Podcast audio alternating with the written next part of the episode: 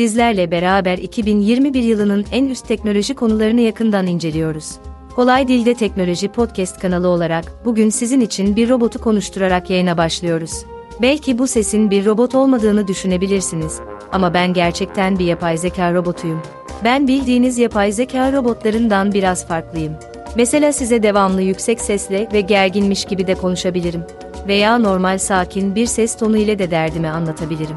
Buna nöral metin okuma sistemi veya sinirsel metin konuşma denir. Bunun gibi birçok yeniliği sizler için arka planda hazırlıyoruz. Yenilikleri kaçırmamak için bizleri takip etmeniz yeterlidir. Açıklama için teşekkürler. Şimdi biraz da ben konuşayım. Sizler için 10 bölümlük bir podcast serisi hazırladık. Bu seri içerisinde 5G teknolojilerinden yapay zeka sistemlerine, bulut hizmetlerinden büyük veri analizlerine kadar 10 farklı teknolojik bilgiyi gün gün ileteceğiz. Eğer bu podcast'i ilk defa duyuyorsanız, diğer bölümlerimizi de incelemenizi tavsiye ederiz. Şimdi bu haftanın konusu için sözü Ali'ye bırakıyoruz. Evet arkadaşlar yeni bir podcast'ten hepinize selamlar. Biraz önce sevgili robotumun da söylediği gibi e, artık yapay zeka sistemleri neredeyse bizi dahi konuşturacak seviyeye geldiler. E, size 10 bölümlük bir yayın hazırladık ve bu yayın içerisinde 2021'in e, en iyi gördüğümüz teknolojik hamlelerini, teknolojik gelişmelerini sizin için sıralıyoruz. O zaman ufaktan başlayabiliriz. Evet arkadaşlar ilk konumuz 5G ve 6G. Şimdi 5G çıkmadan 6G ne alaka diyeceksiniz ama ben bu önce 5G'yi anlatırken 6G'yi es geçmeden yapamayacağım. Çünkü şunu bir çok iyi bildiğim bir şey var ki özellikle Çinli şirketler e, Guangzhou bölgesinde şu anda çatır çatır 6G için ekipman ve malzeme üretmeye başlıyorlar. Çok kısa öncelikle 5G'nin üstünden geçmek istiyorum. Şimdi hali hazırda artık mevcut internet hızlarımız e, Türkiye genel ortalaması konuşmak gerekirse 20 ile 30 megabittir maksimum diyebiliriz. Tabii bunun köylere gittiğimiz zaman ADSL bağlantılar olduğu için 16 e, megabit'e kadar maksimum hız alabildikleri doğrudur. Fakat e, İstanbul, Bursa, Antalya, İzmir gibi, Ankara gibi e, şehir merkezi ve şehir merkezine yakın noktalara gittiğimizde bir fiber bağlantı hızı yaklaşık 190-200 megabit'e kadar çıkmaktadır. Şimdi mobil telefonların kullandığı hücresel ağlarda bulunan teknolojik altyapının yeni kurallarıyla yeniden yapılandırılması 5G ile biraz daha mümkün olabilecek.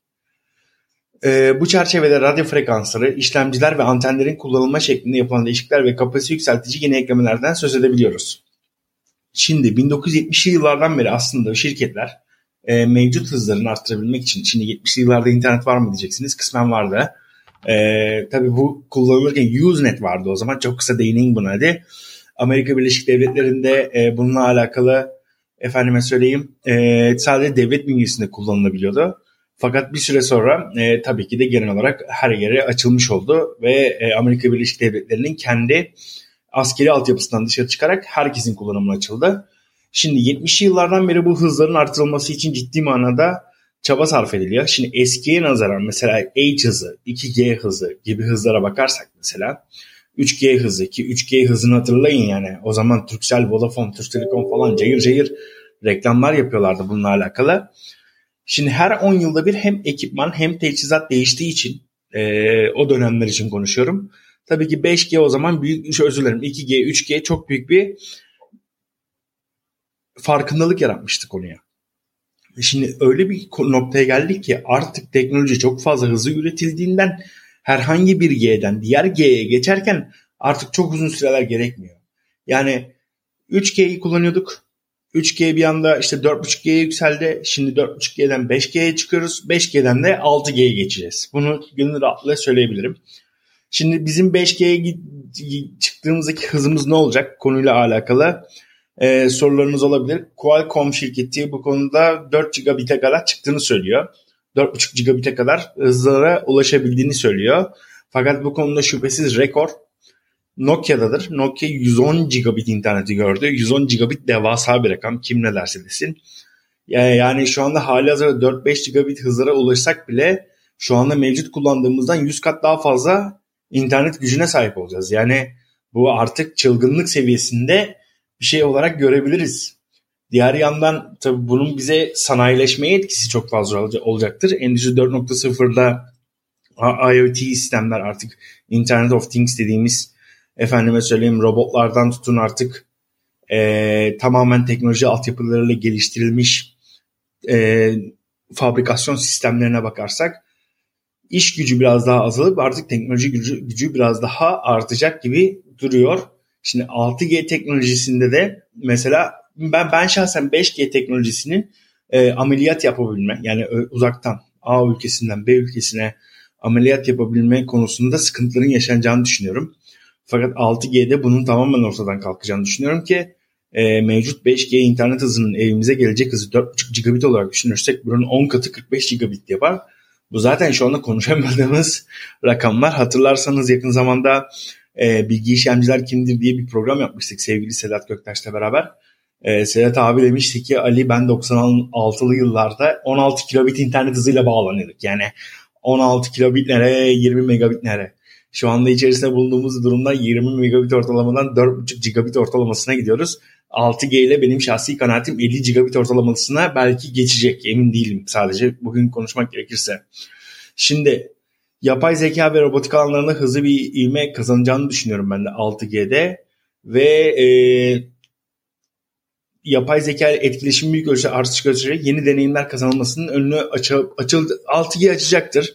İşte nesnelerin interneti, otonom araçlar, uzaktan yapılan ameliyatlar gibi birçok çığır açacak e, bir sürecin artık şekilleneceğini düşünüyoruz.